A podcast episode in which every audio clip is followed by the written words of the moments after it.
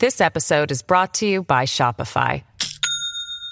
Do you have a point of sale system you can trust, or is it a real POS? You need Shopify for retail. From accepting payments to managing inventory, Shopify POS has everything you need to sell in person. Go to shopify.com slash system, all lowercase, to take your retail business to the next level today. That's shopify.com slash system. Hey,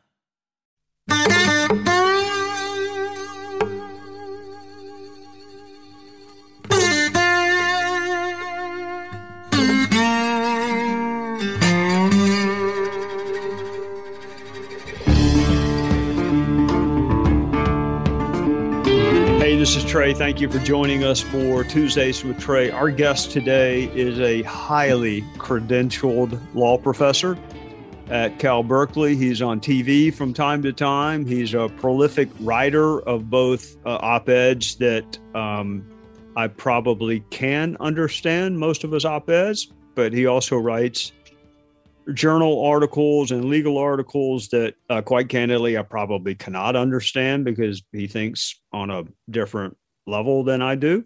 But, and this is important to me, uh, he also worked at the Department of Justice.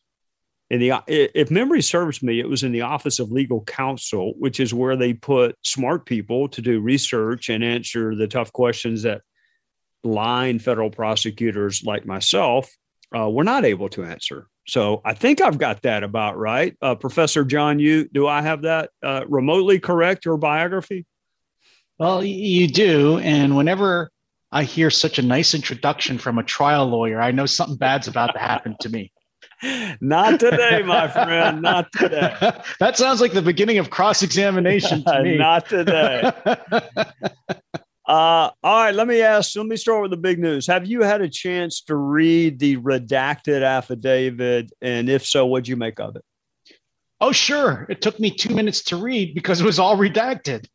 I mean, it was. I mean, it, it, the only things that it had that were not redacted were things already in the public record, like what laws were uh, being invoked for the search, what the you know the terms of the search, but everything else was utterly redacted. We the, the redactions show us nothing. Well, that I'm glad to hear you say that because that was my reaction too. There's an old country song by a singer named Deana Carter, or she was famous for a song called Strawberry Wine, but the title of her album was Did I Really Shave My Legs for This? And that was my that was my reaction when I read it is I really been waiting around for 2 weeks for this? Uh, well, you know, out in California, nobody does that except the men. So, but that, was, that's a great title. I have to go out and buy yeah, it album. was. It was a, a great album. I mean, it looked like a, a Rorschach ink blot, at least mm. on, on my on my computer. But I did. So we'll kind of go with a mix of what we already knew and what we learned. Mm-hmm. So if folks are not following this story you know, by the hour or they don't have your background, what are the crimes that are kind of at issue upon mm-hmm. which probable cause was based?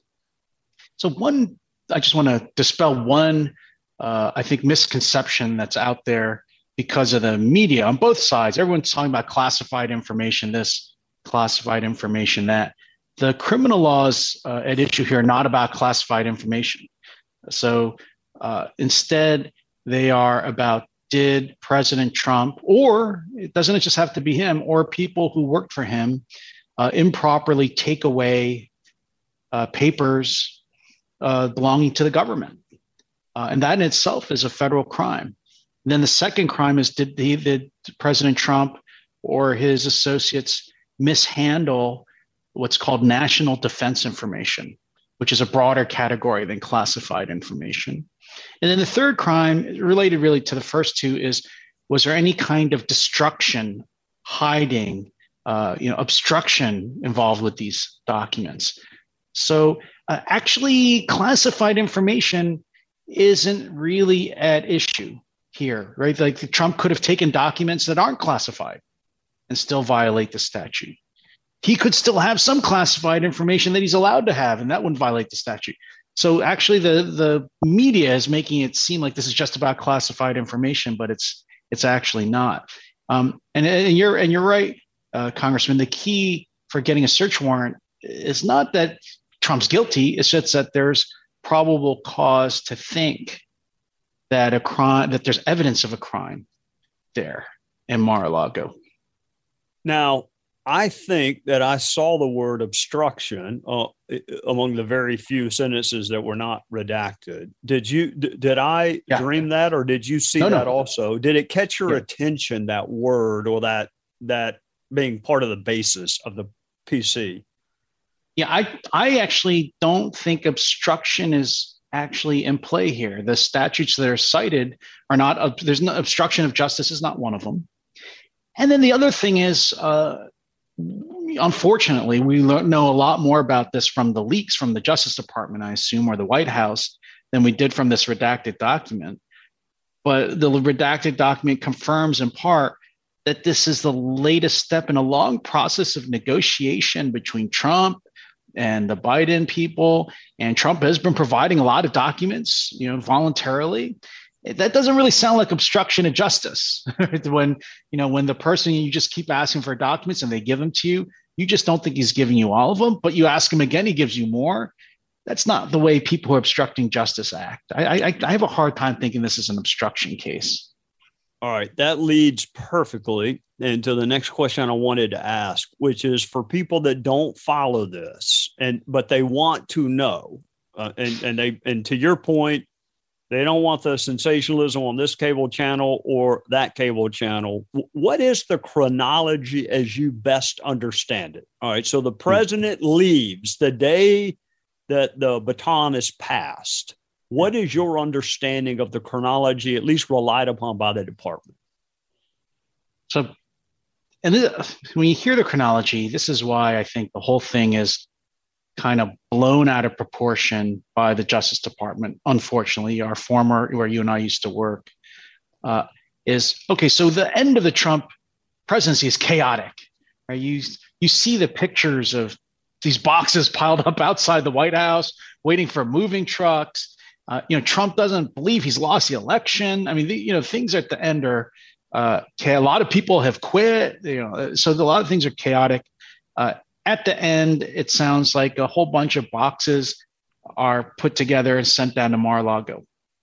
Uh, according to press reports and letters between the Trump uh, people and the Biden people, these boxes are filled with stuff. Trump, Trump's like this old guy who's just throwing stuff every time he comes across something's interesting, throws it into a box, right? Like I, I have relatives who do stuff like that all. I have colleagues at the law school, old guys who just like throw things into giant boxes. So it looks sounds like Trump's got boxes and boxes of things that are just filled with like his own handwritten notes and photographs and mementos and apparently, unfortunately, some are classified documents. But he's just throwing them all into these boxes at the crazy end of the of the time in office, it gets sent down to Mar-a-Lago.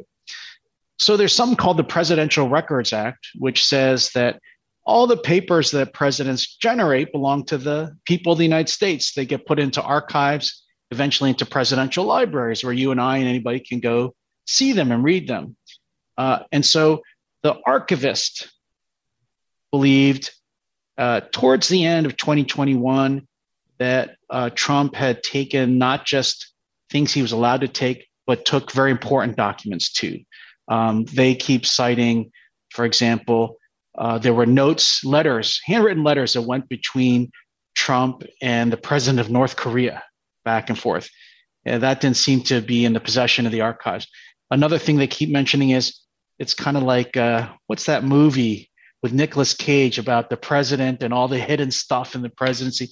Uh, it's America's treasure or treasure. Anyway, so presidents have actually written letters to their successors, handwritten letters to their successors, telling them, you know, where the I don't know where where we've hit in the Ark of the Covenant or whatever in Raiders of the Lost Ark, right?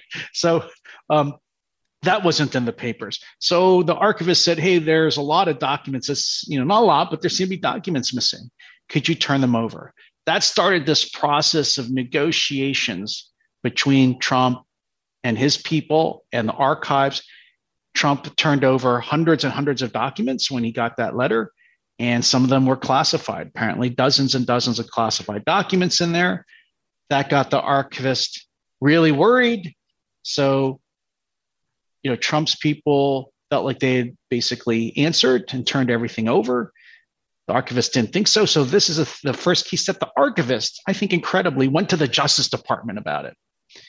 I think in the past, you know, I've studied a lot of presidents. I've used a lot of these libraries. I've actually looked at a lot of presidential documents you know they're very intimate i think usually handle this with an you know consensus you know the president and the archivist they reach uh, arrangements and they eventually get the documents instead this is the archivist ratcheted up you know went you know to the prosecutors and said i want you guys to get these documents back we and he went and the archivist also went to congress and said we think president trump's withholding things and so then the justice department went to the, a grand jury, which is, as you know, for uh, the investigation of potential crimes, and got a subpoena to force the Trump people to hand over. Doc- so that's not that's the second ratcheting up. The first escalation is the archivist going to justice. The second escalation is justice going to a grand jury, a grand jury to get documents back. So they send a subpoena to the Trump people. The Trump people produce more documents.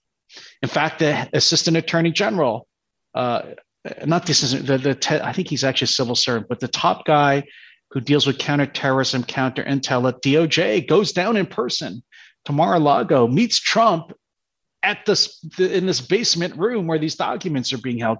Justice people go through the documents with Trump lawyers and they pull out even more documents. Apparently, Trump says, eh, "If you need anything more, we want to cooperate. Let me know." This is uh, a few months ago that this happened.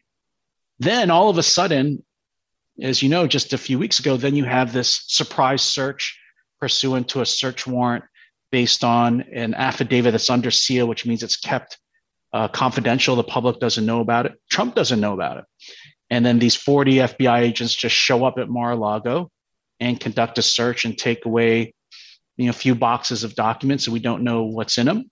But there's a claim you can tell from the inventory that they're classified information in there. But here's the other another escalation, I think, by the Justice Department is that they didn't just ask to say, can we come in and get these classified documents?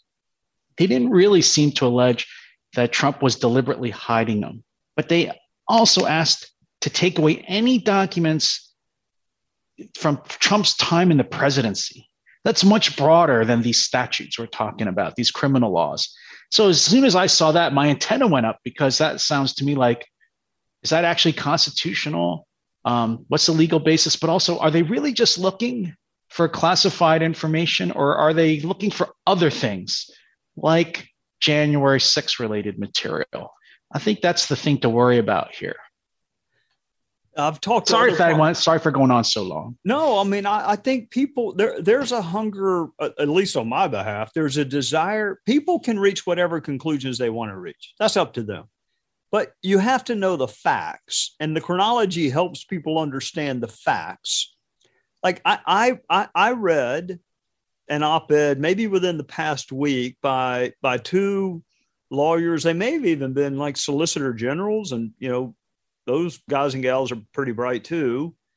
The argument was being made that Trump can keep his records. I don't know whether you read that in the Wall Street Journal yeah. or not. Mm-hmm. I mean, I, I, that if I were on the jury, did it persuade me? It did not. But mm. I mean, there, I guess there's an argument. They were making the argument that a former president can keep all of that stuff while he or she is working on their memoirs. Is that was that the argument? Yeah, I, I read that piece. those two guys are friends of mine, but I, I disagree with their analysis. And uh, this is not a new question. Uh, and one way to think about Trump and all his legal problems is that it's like Richard Nixon squared. So everything Trump's, you know, dealing with is something Nixon had dealt with before, but Trump is just like accelerated everything. So actually, this came up for the first time under President Nixon. So before President Nixon, all presidents owned their papers. That was their personal property. So if you go to like um, FDR's presidential library or Eisenhower's presidential library, uh, there, you know, you can look at their personal papers and do research but it's because they chose to make them public. They set up those libraries so that people could, you know, his, historians primarily could research and learn more about their presidencies. I actually highly encourage anybody who's listening to take the chance to go in. Anybody can go in and see them. It really, it's great. I mean, these places are wonderful places. They're really great things about America. I mean, you don't see those in the Soviet Union right? or, or in China, right? Where you can go and say, I want to see President Eisenhower's daily schedule for this day. You can go in and they'll produce it for you. Um, so until Nixon, there was, of course, because of Watergate and all the things Nixon did, Congress passed a lot of laws to restrict the rights of the presidency. And one thing they did was they said, from now on, all presidential papers belong to the United States government. Now, this is, I gotta love Nixon. He's such a nut. So, what Nixon does, he goes, he sues the United States and he says, You owe me money. He doesn't say you can't take my papers, but he says, That's a taking of my personal property. Pay me just compensation. you know, as a lawyer, you gotta be like, I admire the chutzpah on that guy, right? So, he's suing for millions of dollars, right? He says, I'm not gonna fight you on taking the papers, but pay me for them. And so it's interesting. The court, so there is a Supreme Court case about presidential papers, and it says, yes, in fact, the papers belong to the United States. They don't belong to the president. They don't belong to the person who happens to be the president. They belong to the office, right? The I don't know, uh, friends out there remember this is a big issue in President Clinton's day about what he's doing as a private person, what he's doing as president of the United States, and that really came through in this case. Nixon versus it's called Nixon versus uh, GSA, and the court the court said the papers belong to the United States government. Uh, the president just can't take them with him at the end of his presidency unless Congress allows it. So I don't think President Trump uh, had the right to take the original papers with him. Now it's always interesting. Why didn't he just copy them and take photos of them like anybody else? But he can't keep the papers he has to re- he has to keep them with the government. So I think he's I think people who are reading President Trump to have a, a legal right to these papers, they I think are going way too far. Uh, I think the Supreme Courts have kind of already rejected that argument. We're going to pause right there. More of my interview with Professor John Yoo is next. This episode is brought to you by Shopify. Do you have a point of sale system you can trust, or is it a real POS? You need Shopify for retail. From accepting payments to managing inventory, Shopify POS has everything you need to sell in person.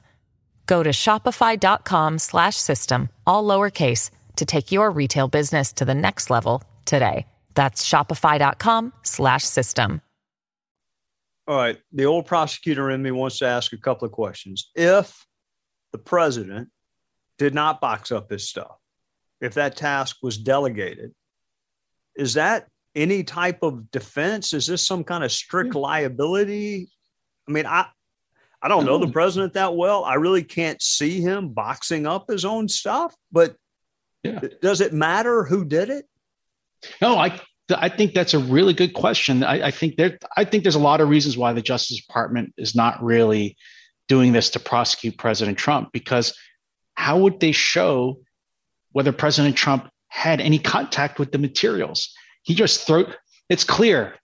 The government is even acknowledging he's just throwing stuff into boxes, saying, Oh, this is mine. I got this love letter, right? Called it a love letter from Kim, Kim Jong Un and North Korea. And I've got photos of me and Macron and France. Right? He's throwing these all into boxes.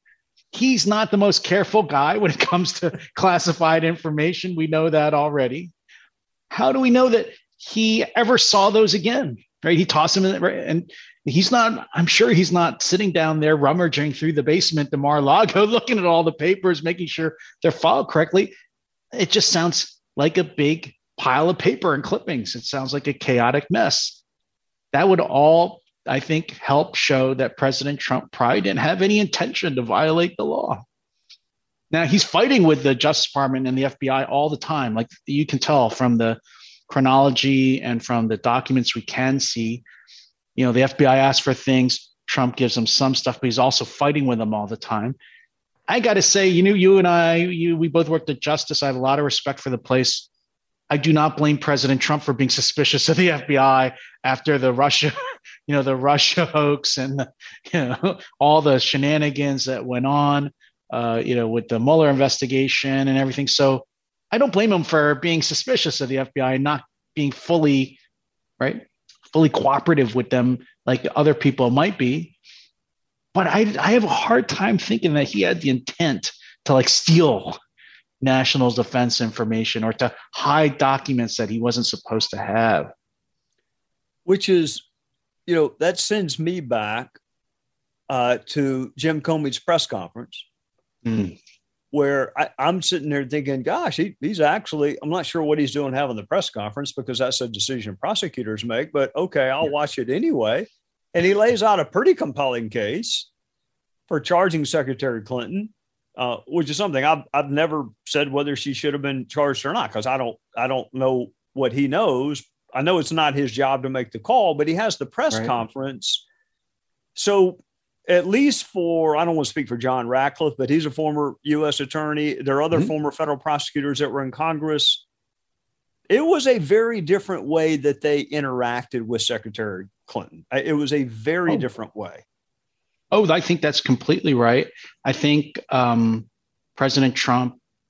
Uh, I, I'm sure he wasn't thinking about the legalities of it, but he just felt the fundamental unfairness of him getting a surprise search warrant Whereas uh, Hillary Clinton, who, right, if she violated the law, would be very similar, it would be these same provisions, right? Mishandling national defense information, holding on to government documents you're not supposed to have after you're out of office, right? And so, so how did it work with Hillary Clinton?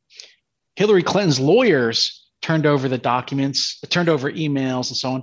It, it may, just to step back, people may not remember what happened was that uh, Hillary Clinton, while she was Secretary of State, set up her own computer network that was handling her emails while she was Secretary of State.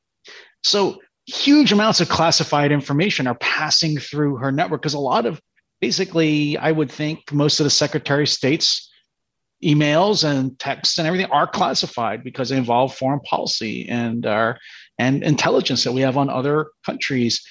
And so when it came time to get that back, first of all, she never told anybody she did this. When it's discovered, the government wants those. She doesn't hand them all over. In fact, uh, compared to the way President Trump did, she had her lawyers go through the emails and destroy most of them. So no one ever got to see them, and then only handed over the ones she thought were still, you know, classified or still government property. So yeah, I think it's a. I think President Trump raised a good point. Why wasn't he given that kind of you know courtesy and treatment you know rather than busting in with a search warrant. I can't imagine the fbi launching right a surprise raid on hillary clinton's offices and rummaging around through all her stuff to pick up every piece of government paper they can find. But that's i think the, i'll tell you what they did professor. When they realized that people knew that she had the email arrangement with herself uh, they a, a a State Department official wrote, but not just Secretary Clinton, also wrote Dr. Rice and I believe Madeleine Albright. So mm-hmm. to kind of provide cover that we're not just writing one, we're we're going to ask everybody, hey, if you kept anything that should be returned. I mean, this, this wasn't a search warrant. It wasn't even a letter from the Department of Justice or the Bureau. It was the State Department saying, "Hey, can you can you bring it back? But but I want to play a devil's advocate because I like doing it, and everybody needs a lawyer. So I'm gonna play a devil's advocate. so if I'm if I'm at DOJ, I say, okay, whether you knew it or not, Mr. President, there was classified information in what you took or what was taken, even if you didn't throw it together. It's there. We need it back. We asked for it back. We visited you. We worked with your attorneys and yet it still wasn't provided. So, what choice did we have? We tried a hmm. subpoena, that didn't work. What hmm. choice did we have? We either leave it there or we go get it. So, what I would say is you've got several occasions, at least one occasion, where justice went and the lawyers searched for the documents themselves and then signed something saying, We think we've turned over all the classified documents. So if you're the FBI and DOJ, do you think that means President Trump has a secret safe in that room where he's saying, no, hide the stuff here and don't give it to them? Or is it more likely a case that they just didn't find everything because it's all scattered throughout? It's human mistake. It's not intentional. So if you don't think it's intentional, but it's actually just mistakes, errors, bad record keeping, then you just ask again, or you say, "Can we come back and conduct the search ourselves?" And you can be there. It's we don't have to get a search warrant. We don't have to right, intrude into your constitutional rights. Why don't you just consent to it? Right? You just heard Trump say in person to us, if you need anything, let us know. We'll be cooperating. That's what I find odd is that they didn't go back and request, let's go back and look at the papers again. It's just, uh, uh, especially when it's a former president. And the alternative is, are we going to really take the step of getting a search warrant for the first time in American history of a former president? And are we going to have to say, for the first time in American history, we think this president, former president, is committing a federal crime? I think that's a that's like to me a major step in terms of law and politics and the history of our country. If you're going to make that kind of claim, you don't want it to be over, right? Just disputes over whether people search the right files properly. All right, I want to ask you about a couple more things that vex me, but they probably don't vex you. If this is about the return of classified information and or other documents that are government property let's just assume that that's what it's about. Okay now you have it. So why is it the department's position at least in front of the magistrate judge that this investigation is in its early stages its infancy? If it were just about the return of documents it'd be over wouldn't it? Yeah i i agree if it's really just about the documents i don't even see why the affidavit is redacted the way it is. I don't see why we aren't seeing the documents themselves. If I if you really if it's really that we just want those documents, Trump didn't turn them over either intentionally or unintentionally, then and, and people have a lot of doubt about the FBI and DOJ now. Uh, I wish they didn't, but they do, and sometimes they have good reason to. What should justice do? I would say declassify all those documents they found and show the American people this is why, you know, you, of course, you can redact them to protect sensitive things, but you could say, yeah, we thought we should have this love letter from Kim Jong un, or we thought, you know, here's a file on Macron, and we'll accept. But we think that these were so important that we actually had to go in there and get them. I think you're right. That's why when I hear about the way justice is conducting itself, I think they're up to the old uh, how do you get Al Capone? right? You got Al Capone not for racketeering and murder first. You got him for tax evasion. Right. So, right to me, this just I don't know. It felt like justice going in saying, "Yeah, we're looking for these documents." Oh, here's this binder that says John Eastman's plan to overturn the 2020 mm-hmm. election too. It just happened to be there. Look what we found in plain view. Right? That's a, I mean that's a you know, a common prosecutorial. you know, I, uh, I will admit nothing. I admit nothing about using the plain view doctrine to go get whatever we want. because, right, as you said, if um, if this is really about getting the documents, then what investigatory right plans and theories do you need to right. keep under wraps? Because you went into the room, you got all the documents, things over right? If you want to charge them with a crime, you can charge them with the crime, but there's no new, there's no more investigation that needs right. to be done because you found the documents in his, you know, in his house. I mean, it seemed like the ninth inning to me and not the first inning. Mm-hmm. So I was surprised. But the other thing that vexed me, and I did read a little bit more of this in the affidavit, eh, there was a lot of discussion, it seemed like, about the room where the documents were stored. And I almost read into it gosh, if you'd had a better lock or you'd had security, we wouldn't be bothering you right now. And mm-hmm. and that to me kind of undercuts. We wouldn't have minded if you kept the documents if if the if it were in a SCIF or yeah. something other than. I mean, did did you read any of that in the affidavit? That well, they're not really in the affidavit, but they've been in some of the leaked documents. So the weird thing is there's so few weird things. So one is uh, after the Justice Department visited and you know worked with the lawyers to search the documents, they said, "We want you to put better security on this door." Right. And so Trump did it. Right. They they actually put better locks on the door uh, at the request of the Justice Department. Doesn't sound like that's an intent to violate the law, right? right. If you're right, if the um, the second thing is, and this is um, a product of Biden, I think President Biden's vindictiveness towards Trump is that uh, once Trump leaves office, he could still have a secure facility in Mar-a-Lago. He did already as president, and it was in a way kind of decommit, taken out of service. He, he easily could have been given the right to continue that, right, having that secure facility, leaving the documents in there. President Biden denied him that privilege, which I would imagine most presidents would extend as a courtesy to their predecessors. Um, because, right, as you were saying, what if you're president, you want to write your memoirs? You need to have access to these uh, documents. Some of them are classified. You know, is is you think that George Bush said no? Bill Clinton's not allowed to have any classified documents anymore. I'm sure there have been arrangements in the past to work it out, but Biden said nope. Bill President Trump is no longer allowed to handle classified information after the presidency. Uh, and that, in a way, as you suggest, that causes the problem. I had a crazy thought that entered my mind. It's not the only one of the day, and it probably it's, it, it, it's, and it's not the last one either. No, it's probably not. But all right, so I'm not good with names, but there was uh, there was somebody alleged to have been high up in Al Qaeda that was recently taken out by a drone in Afghanistan.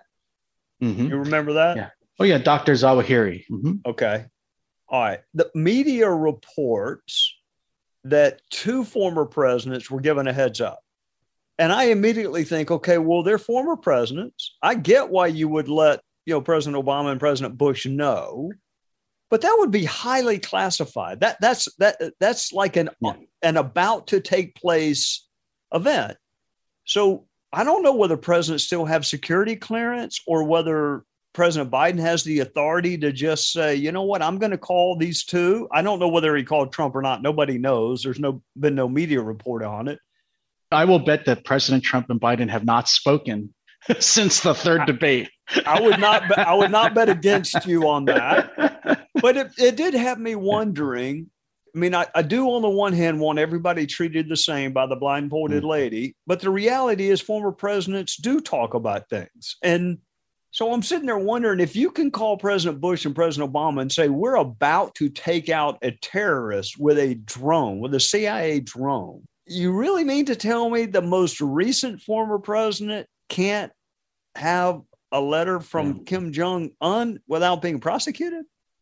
Yeah, this is, I think, this is why I do trace it to this original vindictiveness by President Biden to not allow Trump any access to classified information because, uh, and, and, maybe a lot of people also don't realize this is that uh, classification and who's allowed to see it ultimately flows directly from the president himself. Congress does not create the classification system.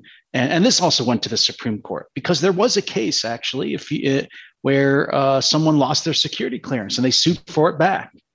And the Supreme Court said, who's who gets to have classified information? Uh, what's even classified? All flows from the president and his constitutional authority as commander in chief and his Article 2 authority to have the executive power. So the sitting president, in this case, Biden, yeah, sitting president can say, all those past presidents, they still have the right to see classified information.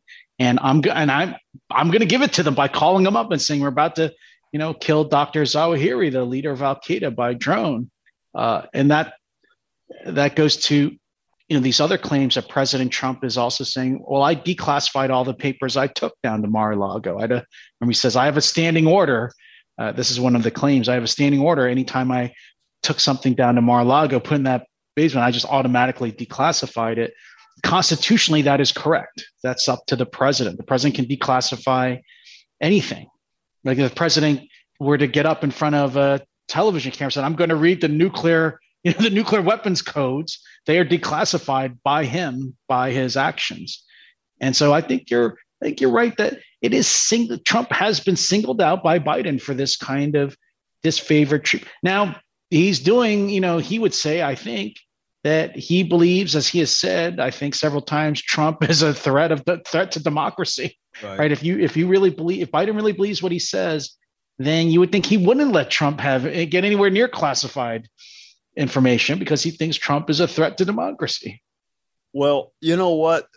That's the next question I was going to ask you. So I would I would be a great student in your class, uh, other than the fact I couldn't get into your law school. I probably couldn't get into your class. you know, you know, we, we've got blind grading here too, so your sucking up's not going to work. Well, do, do you do you teach any pass fail classes? Because I, I don't want a letter grade. I want pass fail. There are arguments made. You you just touched upon it that the the, the sitting president has the uh, the power, the authority, the ability to declassify information. Do you, I mean, what would you need to know to be able to ascertain whether or not there was th- this? Well, I declassified all of that. I mean, that's a fact question and a legal question. What would you need yeah. to know whether to, whether that would carry yeah. weight with you? This is a is a great uh, separation of powers conflict between Congress and the president. So some people think well, there has to be a record, or you can't just think it to yourself and not tell anybody. But if Congress were to say you have to keep a record, I would say if classification really comes from the president, then it's up to the president to decide how it works. Congress, neither Congress nor the courts can impose a restriction on the president's power. So, and this has never been decided or even made it to the Supreme Court. But this would be a really interesting question. Could President Trump just say orally to Mark Meadows, the chief of staff, and just say, I'm declassifying all these boxes? Right? Does President Trump actually have to write down each document in each box? I don't think so. Um, at the same time, I do think that, uh, you know, as president, to actually exercise the power, he has to say or do something. Right. Can't just mentally think it. You can't deem it. You can't just right. deem it declassified. right, right, right. To, himself. All right, I got two more questions for you, and then I will let you go hit range balls. Okay. I'm gonna change gears a little bit. There, there are only two things at my age, professor, that keep me up at night. Oh. Uh, one, it, is whether or not Dallas is going to commit the same number of pre-snap penalties that they commit every other year. That really you know, does. Can I now, as an Eagles fan, I can tell you right now, it's going to be more than ever okay. before. You're probably right. That's one that keeps me up. The other thing that I stay awake, just waiting on the New York Times editorial board to let me know who should be indicted and who should not be indicted, because I can't think of a better grand jury than a bunch of lefties who are on the New York Times editorial board. But they opined, they opined that uh, incidentally, I cannot think of the last Republican president. It may have been Eisenhower that was endorsed by the New York Times editorial board, but nonetheless, they think the president Trump should be indicted for January 6th. And there are probably a lot of other people that think that also. What I think folks are struggling to get their head around what statutes. I'm not asking you whether or not you think that's you know has any validity or not, but the yeah, statutes yeah. is it just a like a 374 general conspiracy to defraud the U.S. or is there some other statute at play? So I, I've actually found the this claim that it's fraud on the United States is really weak because you know as you know this is about usually about cheating the United States out of money, like committing Medicare, Medicaid fraud, or you know being a defense contractor, inflating your bills or something. Uh, you know, defrauding the United States in terms of fighting the electoral count. That's that's a reach. It's never been held to mean that. So that would be interesting uh, to see if prosecutors could make that one. But I think if you were to say uh, that the facts showed that President Trump was ordering people around to attack the Capitol and where to go. So, like, take the worst possible facts for President Trump. Uh, I think the claim has to be that uh, they he was trying to uh, obstruct Congress in the performance of its constitutional duties. That is that is a crime. And then, of course, you could say obstruction of justice because of all the stuff he's doing to fight in the investigation into this. But I think I think the other part of the January 6th investigation, I can't see this being crime, which is, uh, but which most of the attention is being paid is President Trump calling election officials in Georgia and Arizona saying, find me 11,000 votes, or Trump putting telling President Vice President Pence, I don't want you to count the electoral votes from these states, or even saying, oh, you Rudy Giuliani, call these guys and have alternate electors appointed in at Georgia and Arizona to me, that's Trump pushing way too far, but I still think in a non-criminal way, you know, his interpretation of the Constitution and of the election laws and his belief that he was defrauded. I don't think that's criminal. Uh, it might be bad judgment, um, but he didn't.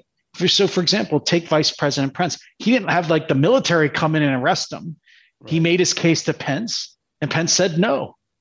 That's not coercion in my book, and nothing happened to Pence because of it. Right? Pence, Pence was, you know, Pence did his constitutional duty in my view, but uh, that also means to me Trump didn't do anything criminal trying to persuade him otherwise. So to me, the only thing really you get you could really build a case on would be if Trump were really linked to the people who attacked the Capitol, and that would be right not just the criminal statutes about not trespassing on Capitol grounds, but it would have to be obstruction of Congress performing its constitutional duty, like counting the electoral votes. All right, well, that helps because silly me, and I did it even when I was in the House, and when people wanted like Democrats arrested or indicted, my mind immediately goes to, okay, well, what's the code section? Because I got to go yeah. find the elements. I mean, it, there's not like a, an indictment for like not liking someone. I don't think. I never found it. We'll be right back with more of the Trey Gowdy podcast. Wyndham Hotels and Resorts makes travel possible for all. Whether it's the long haulers looking for a great cup of coffee, a roomier rest for the on a whim road trippers, or a place to make summer memories with the whole family. No matter who you are, where you're going, or why, with 24 trusted brands to choose from like La Quinta, Days Inn, and Super 8, your Wyndham is waiting. Get the lowest price at wyndhamhotels.com. Restrictions apply. Visit website for more details.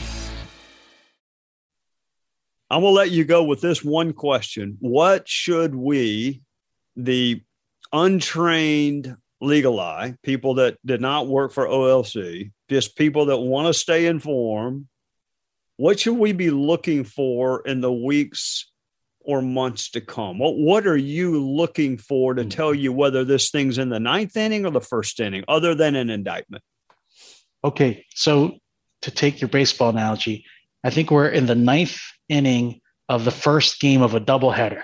Okay. All right. Fair enough. but this, actually, maybe the other way to think of, I, I, maybe I'm wrong about this, but I think what's really going on here is like, it's like the Cold War, you know, and there was the United States and there was the Soviet Union. And we never wanted to have war directly. So we had these proxy battles, right? Vietnam, Korea, Afghanistan, where we both fund, you know, we had a smaller contained war. I think that's what this is. Is this is not really about the documents. You would not have, as you're implying, Congressman, you wouldn't have gone to the mats the way they have just to get a few documents back. Instead, I think this is both sides flexing their muscles over what they know is coming as the second game in the doubleheader, which is the January 6th investigation. I think this is all about January 6th. If you're justice, you, you, you used to do this, right? If you're, ju- I, I used to do this too. If you're justice and FBI, and you want to get a conspiracy and you deal with the first person in the conspiracy, right? You're saying, don't screw around with us, right? We're going to do all the search warrants we need to do. You know, we're not cutting anybody any, right? You're, you're going to be tough in the beginning because you've got a lot more battles to come. Right. And I think if you're Trump and his lawyers, you know, we're going to fight like hell on this little thing now just to show you that when you come after us for January 6th, we're not sparing, we're not sparing any resources to fight you. So this is just, I think, a preview of what they know is, you know, the main attraction coming, which is, you know, as your last questions asked, what's DOJ and the FBI going to do when they're looking for January 6th evidence at Mar-a-Lago and, and in New York City and every other place Trump is and all his electronic devices and phone calls? Uh, and what is Trump going to do to fight back? you know, against the January 6th investigation. They're just they're it's all a show of flexing of muscles in this little area to get ready to send messages to each other about what they're willing to do for the main fight that's coming. That's helpful. I have this quote going through my mind. Sometimes I repeat it myself. Democracy is hard. Um, I, I I'm sure Churchill's right. It, it's it's better than everything else, but uh, but this is a rough this is a rough patch. I mean, I, I think about mm. these institutions that we have to have. It's okay if we don't like them, but it's not okay if we don't respect them. And and I do think, and this is coming from two old DOJ guys that I I, I love the image of a blindfolded woman holding a sword and a set of scales. I love that image, but this is a tough time, and uh, the the there's a reason I think, and I'm not talking about know, folks that dress up like John Adams. I'm talking about people that used to work for the Department of Justice. There's a reason that they also believe there's been a politicization within the department and the bureau, and it's almost like the department and bureau are oblivious to why people might think that. Hmm. Well, I, I, I, hate to say it. I blame uh, the person you mentioned earlier. I blame Jim Comey. I think uh, he uh, and people around him decided before he even showed up that President Trump was a threat to the national security. And I, I, I like I worked on counterterrorism and counterintelligence issue, you know, matters when I was in the Justice Department. I knew the vast powers the government has when it's worried about spies and espionage and terrorists. I never thought, though, that our colleagues would turn those powers internally against perceived threats domestically, like a person running for president and elected right. to the presidency. That's the red line I think our friends crossed. Um, those powers, when they're used against our enemies, are uh, awesome and enormous and effective but they were never supposed to be turned internally. That's this, but I think that's what we're seeing now. We're seeing the consequences of that fatal step. I think that Jim Comey and his aides took, and then once that happens, and this is why our you know people, our predecessors of justice never wanted to cross that line. Is everything will become inherently political once that happens, and and they were right. Professor John Yoo, I cannot thank you enough. I I, I got to have you back on because you you you follow the stuff. You're smart. You're analytical. So um, I'm gonna have you back on whenever I accumulate a lot more questions that I don't know the answer to, which includes a lot of con law. So I may have you on to explain the different tiers of scrutiny at some point. oh no! Actually, I won't. Well, that do one, that, that one, I'm gonna have to charge. That one, I'm gonna have to charge. Charge I money won't for. do that one to the listener. No, I cannot afford your hourly rate. God only knows what your hourly rate is, but I know I can't afford it. I cannot. we, we gotta you. we gotta come talk about student loans sometime. That's that's an OLC question. Uh, as soon as I finish paying off my kids' student loans, I would love to talk to you, but my therapist has told me not to talk about it right now. It's just too sensitive for me. I can't thank you enough, and I look forward to the next time. I hope you have a great weekend. Yeah, you too. It's great to be with you. All right. You take care. Thank you for spending another Tuesday with Trey. Please subscribe, rate, or review this podcast on Apple Podcast or at foxnewspodcast.com. You've been listening to the Trey Gowdy Podcast on the Fox News Podcast Network.